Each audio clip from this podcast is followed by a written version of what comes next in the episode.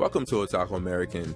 This is Mykey Fresh here. I'm in today's installment of uh, Otaku American. We have we have Jerome Walford of Nowhere Man from um, publishing company Forward Comix. Enjoy.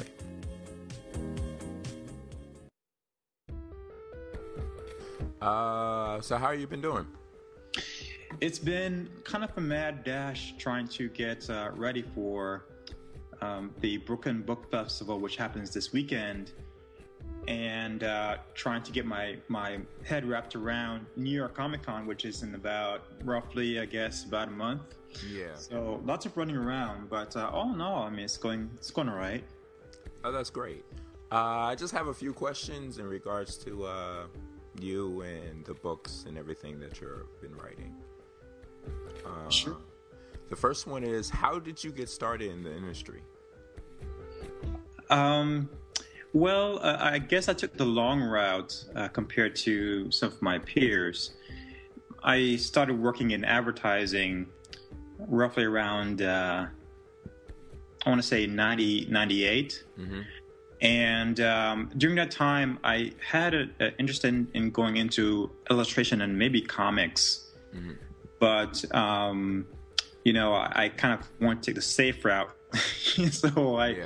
l- relied mostly on my um, my interest in uh, web development and learning how to do web programming. So I pursued that for a while, and it was good timing because I was able to um, establish a, a pretty decent career uh, during the early stages of um, web design and web programming. So um, that was pretty cool. But uh, my my heart really was in illustration and comics because that was really my dream heading into college. Uh, Um, so basically, after being in advertising for a while, I realized that you know my heart really was in comics, Mhm. and so right around 2004, I started to look at some scripts that I was working on just for fun, and uh, realizing that you know um, that there might be something there. And after showing it to some friends and maybe just kind of thinking through what I really wanted to do, um, funny enough, the recession that we had in 08 gave me a great opportunity. Yeah, to jump, jump ship. gave me a lot of free time, Yeah. uh, you know, get back into where my heart really was. And so I started working on Nowhere Man, just scripting it and, and fine tuning it and trying to come up with a really good story. And uh, started putting it out there as a web comic. You know, I got into it when um, I, I didn't even really know that web comics was a thing. You know, Yeah. Thought, oh, I'll just build a website because I have that background in web programming, put some pages up there, get some feedback, and I, I kind of just fell into this uh, this uh, whole new space where people were, you know, putting their stuff online regularly and actually making a living out of it.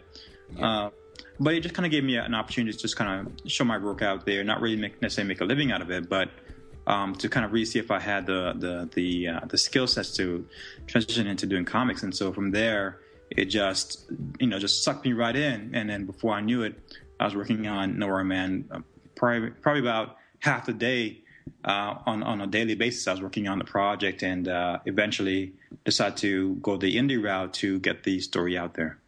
yeah, That's cool. Uh, how about you said you were always interested in comics and things of that nature. So, what were some of your earlier uh, influences? Yeah, some of my earlier influences uh, were some of the really early runs on X Men, uh, Spider Man. I remember when Tom uh, Todd McFarlane got uh, into doing Spider Man, and I mean that was really eye opening to just see just that beautiful dynamic artwork, and of course Jim Lee's work as well Yes. Um, just really fantastic stuff. So, you know, I, I was seeing that stuff going before heading into college. You know, uh, during high school, So, looking at that and really getting interested in comics again and seeing how, you know, beautiful and exciting it could be. Um, so those influences always stayed with me. But uh, you know, as I start to think about um, comics in general and just t- taking a really big, big look at the uh, the immense amount of great work out there, you know, I started getting, um, you know, introduced to the work of uh, Moebius and uh, Brian Bolland and uh, uh, Dave Gibbons and some, some just real uh, masters of the craft, masters of, you know, of the industry from an art standpoint. So, you know, I've drawn influences from a lot of different places. And uh, I think over the years, uh, my style started to gel a little bit better, and I start to have a, I'm starting to have a better idea of what what it is I want to see uh, for myself as, as, as far as the art side goes. Okay, cool. Uh, so in regards to Nowhere Man, where was because I read the first uh, two chapters within your uh, volume, the first volume. Yeah. And where was like what inspired you to come up with Jack McGuire? Um, yeah, um, the character of Jack McGuire is loosely based on a series I started in high school. You know, I, I, I, drew comics just for fun, you know, for a long time. And even up till before I went to college, I had a couple of ideas that I thought would be interesting. Um, you know, kind of a different take than I had seen in the industry. But, you know, it was still really rough, you know, still, you know, just stuff that didn't necessarily have the polish as, as yes. far as uh, understand the, the, craft of writing for comics or, or just writing uh, fiction in general. Uh, so, but the idea was basically there. And so over time, I came back to it and began to really study, you know, uh, the, the, techniques that go into good writing, just good story writing, and of course, um, good story writing for comics. And so I kind of uh, resurrected this idea that I had for this character um, that I had back in high school and just started to put him into different situations to see how he would react. You know, I just kind of begin to think through and begin to script what would happen, how would he react to being in a certain situation. And one of those situations was um, I, I, sort of always had a sense of this character was interesting, but he, there's a gap. There was something that didn't make him quite human or relatable, you know. I knew a lot about him, how he would react to certain situations, but I didn't really understand how could me personally and also how could an audience really connect with them And then um, on one of those exercises, I just I kind of figured, you know, what would happen if his father died on 9/11? You know, what how would that impact him personally? Yeah. And that's really where that became sort of like the uh, the proto concept for for Nowhere Man. And and out of that scenario, seeing how he kind of would respond to that, you know, how he would kind of internalize that that emotional trauma and how it would impact him as a person and how it would drive him, motivate him to uh, to reshape his life, kind of became the beginning stages of crafting this saga um, that I eventually named Nowhere Man. So, um, other than uh, is Nowhere Man the only project you're working on currently, or are there other projects you're also working on? There, there are quite a few projects, in, and I seem to be catching myself um, doing a lot more than than, uh, than time allows. Um, so uh, at the time I was putting uh, some stuff online, you know, I was looking at Nowhere Man as being this really big, epic project. Mm-hmm. Uh, and, and, so there were some other smaller projects that I had in mind as well. One of those was a, a short story um, called Freeing Violet. And it's basically um, a short that follows this uh, teenage girl who uh, is in high school, probably out in California um, that has these really strange abilities. Um, and um, you know, without giving too much away, you know, it's a bit basically a supernatural horror comedy uh, kind of story. And so um, I started putting that online at the same time as putting out Nowhere Man, and it, it got really great responses initially, actually. And uh, that story is also now available on Comixology and got some great ratings there too. So I'd love to go back to that at some point. Um, and uh, yeah, I think it's, it's, it's again it's a mixture of horror, um, comedy, and romance possibly. Um, and so so that that's been out for a little while. In addition to that, over the last couple years, I've begun to really just kind of uh, crank out a lot more material. So um, this year, I, I launched um, a new title, which is on an all ages um, comic series that's based in a steampunk um, alternate universe. Um, that one is called Moon's Ostrich, mm-hmm. and that one just became available on Comixology um, a couple weeks ago. And I'm really excited about that because I've always wanted to produce more kids friendly or um, all ages material. So I think that would be a really great installment installment in uh, you know producing that kind of work. Um, in addition to that, I've also just re-released my uh, literary fiction uh, series called Curse of the Griffin. The first book in that series is Daniel's Pride, and uh, that's available on Amazon. and uh, so yeah, I'm just putting out a lot of material right now. I, I think I've kind of come up come to the uh, to the realization that it's great to have one centerpiece project. You know, one thing that um, you know, fortunately, has done uh, uh, pretty well. People really embrace what I'm doing with Nowhere Man and mm-hmm. seem to be really enjoying it. But at the same time, to be able to just continue to push myself to uh, produce more material and to push the brand Forward Comix to become something that a brand that focuses on select stories, but produces a wide range of material for different audiences. And so I, I think at, at, this point, we've been publishing for about three years, and uh, you know we got a, a, a, lot of material on, uh, under our belt at this point, and uh, we're looking to expand next year actually. So next year, you're going to be seeing possibly um, two to three more titles come out of Forward Comix um, that really begins to build you know a really great catalog. That's good. That's good. It's always good to uh, have a diverse catalog in regards to um, projects because not everyone, of course, is not going to like the same things, and right, have different exactly. demographics. So exactly, and I mean, I, and I'm really, I'm really glad to see that so many different kinds of folks have been into Nowhere Man. But yeah, it's you know, there's no, there's no one size fits all. So, um, and I think also it's, a, it's just a great challenge as a writer and as a uh, comic producer to be able to um, get into the different uh, different spaces and see you know how I can sort of bring my interpretation of um, you know a story that would be in that particular space. So, are there any uh, aside from the things that you're doing within your own company, your own catalog? Are there anyone else's uh, books that you're actually reading currently, or anything like that? Well, you know, there's always great material um, happening out there, particularly within the indie market space. Mm-hmm. That you know, I, you know, I wish people, more people knew about you know. Because more, uh, I think more people are yeah. focused on DC and Marvel and that, and they don't really see that there's a whole lot of different companies that come out with books on a regular yeah. basis. That's very true. You know, and uh, you know, there was actually a great quote not too long ago by uh, David Walker, who's currently writing for DC. Actually, he's working mm-hmm. on Cyborg, and I highly recommend that. Um, you know, he basically says for those who say that they're not into comics and don't read comics at all, you know, because you know there's just too much superhero stuff. That's almost like saying you don't like food because you don't like hot dogs, you know. And I think yeah. that was a great analogy because again, there's just so much uh, diverse material out there that you know just because you don't like superheroes doesn't mean that there there aren't comics out there that you would love. So a few of the things that I really like in the in the space right now is uh, Magnetic Press you know they're putting out a great uh, list of um, new projects that you know are not your sort of typical uh, things that you would expect to see with uh, within uh, comics. They have uh, this one book that I really like. It's called Love the Tiger, I believe it's called. Um, where it's basically a wordless comic for I think it's like a it's like a huge book too, and it basically follows the journey of this uh, t- tiger through through through a jungle uh, space, and the art is beautiful.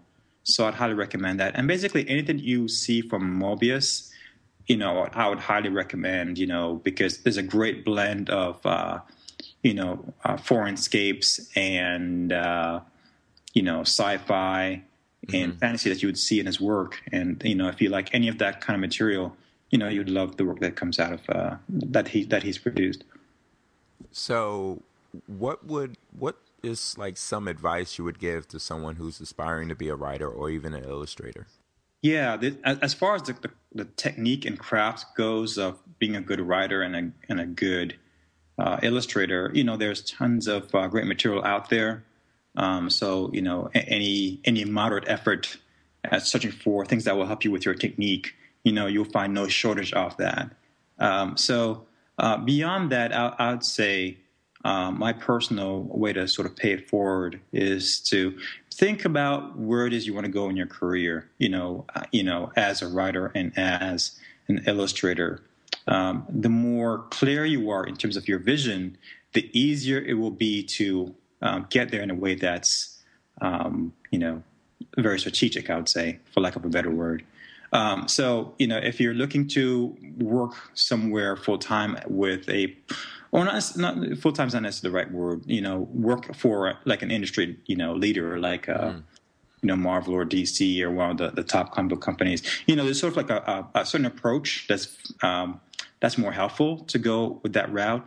Or if you're looking to work more independently, you know, I think there's a route that works better uh, if you're heading that direction. That being said, I think at the end of the day, the core of it is you, you have to sort of be uh, dedicated to to the pursuit.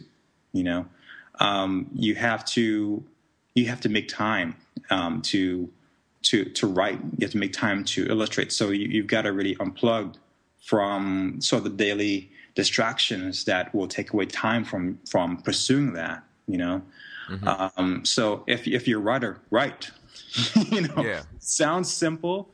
It sounds uh, cliche, but it's the God honest truth. Yeah, you've got to put the time in, and if you're not putting the time in, nothing else matters. You know, whether there be challenges, whether it's tough, or, or all this other stuff.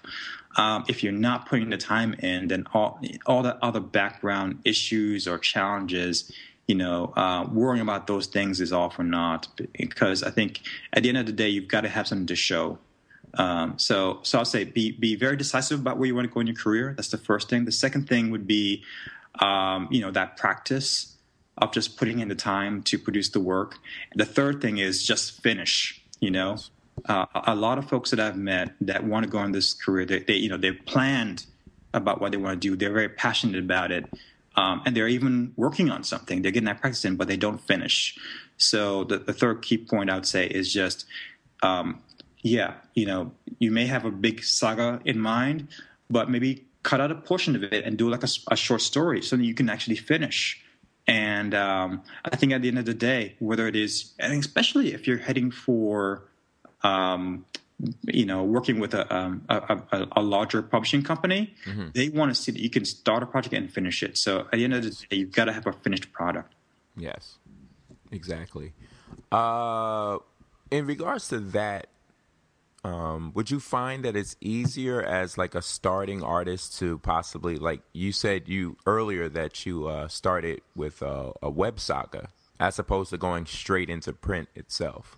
You yeah yeah you know I think it, it, it depends upon your story. You know I think one of the things I've found logistically is that um, you know if you're doing like a like a short story, if you're doing like a maybe like a comic strip, you know, mm-hmm. like Calvin and Hobbes or you know something in that format, you know, um, doing a web comic is great. It's a very natural fit. Mm-hmm. Um, for doing something like that because you can probably get shorter stories done, you know, have a bit of a buffer, and even crank out material in a short period of time to keep the comic going because you know if you do gain an audience in a web comic space the most important thing is consistency right so you've got to be posting like you know at least once a week if not twice or three times a week yes so that's something to think about if you decide to go into that um, that arena um, but i've seen long form comics do really well in that space too um, so i would say you know if you're thinking about uh, going into that arena, think about your story, see if it's a good fit for that space. You know, people like things that are more lighthearted and funny.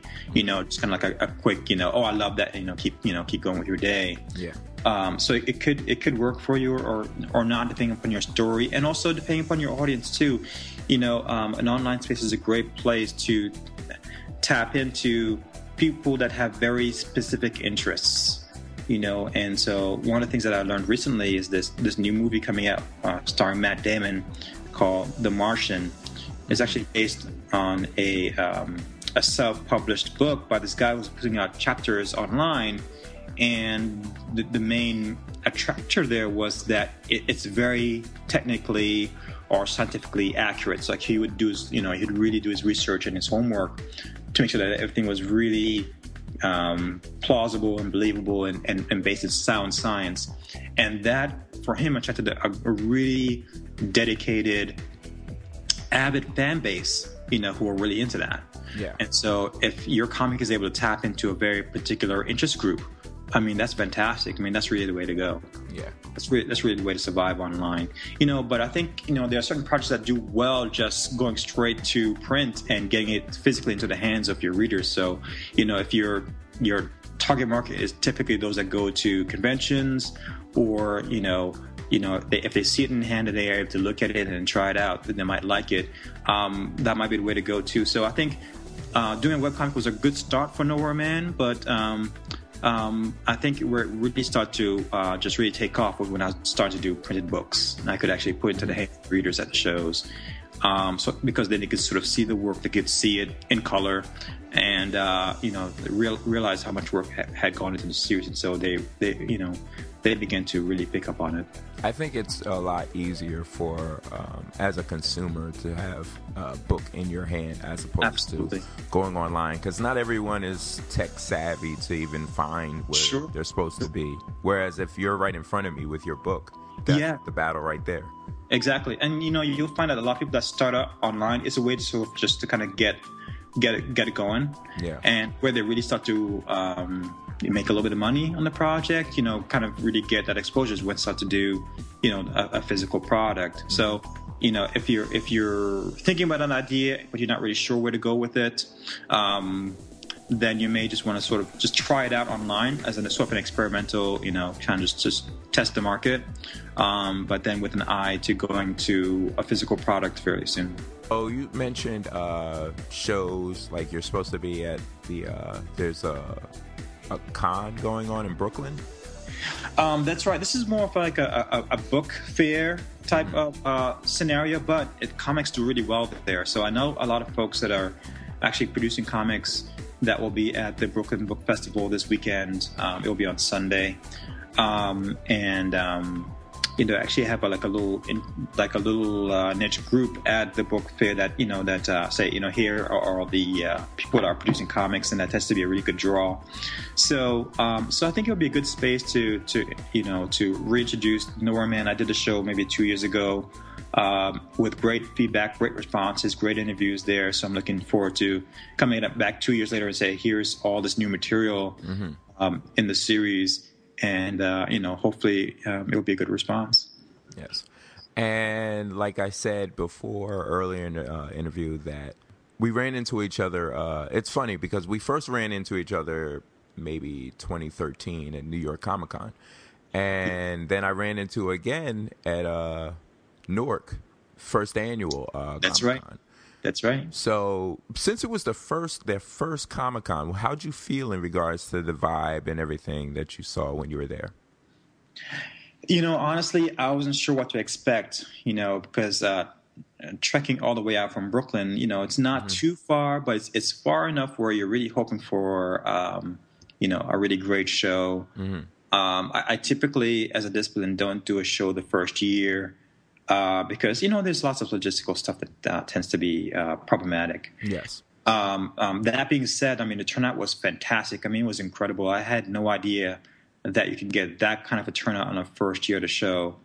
Yeah. I ended up doing the show because it, you know, it was just really uh, great pricing. you know, Yeah. I wasn't too far away, so I decided, you know, yeah, sure. I, you know, I didn't have anything previously booked, so I figured I'd try that, and I'm glad I did because the turnout was was really great. You know, but like any first year show, there are a few things logistically that uh, could use some work, and hopefully they figure that out next year and in the years to come uh, because the audience is there, they're enthusiastic, and they were, you know, really into it. And you know, one of the things you want to see at a show is not just you know uh, great energy, but you also want to see um, people buying stuff Yeah. and and um, and so people were you know people were definitely you know really into the material that was there and you know they were buying so you know I was really excited about that Yeah.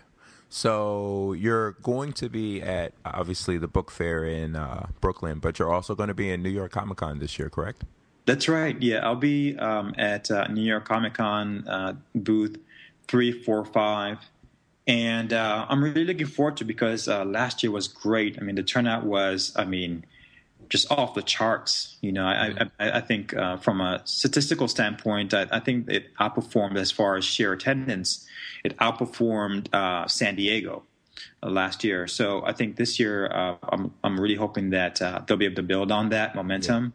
And that it'll be, you know, an even better turnout. And uh, you know, um, this year I'll have a lot more material. I'll have print copies of um, all six books in the Nowhere Man series. In addition to that, I will also have print copies of Moon's Ostrich, of uh, Freeing Violet, you know, and also I'll also have some copies of uh, Daniel's Pride, my uh, my my literary fiction book um, will be available as well. So I'll have a lot of material there, and it'll be a really exciting year because we actually got a chance to you know Forward Comix has gotten a lot of recognition this year mm-hmm. for the things that we're working on, and um, this year I actually got invited to sit down with uh, Comixology. You know, I've been on, on on their distribution network for for a little while now, and and uh, they recently gave me a couple of uh, a recognition, you know, in terms of things that uh, they want to use to promote, um, you know, folks that are coming through um, their platform to distribute their work.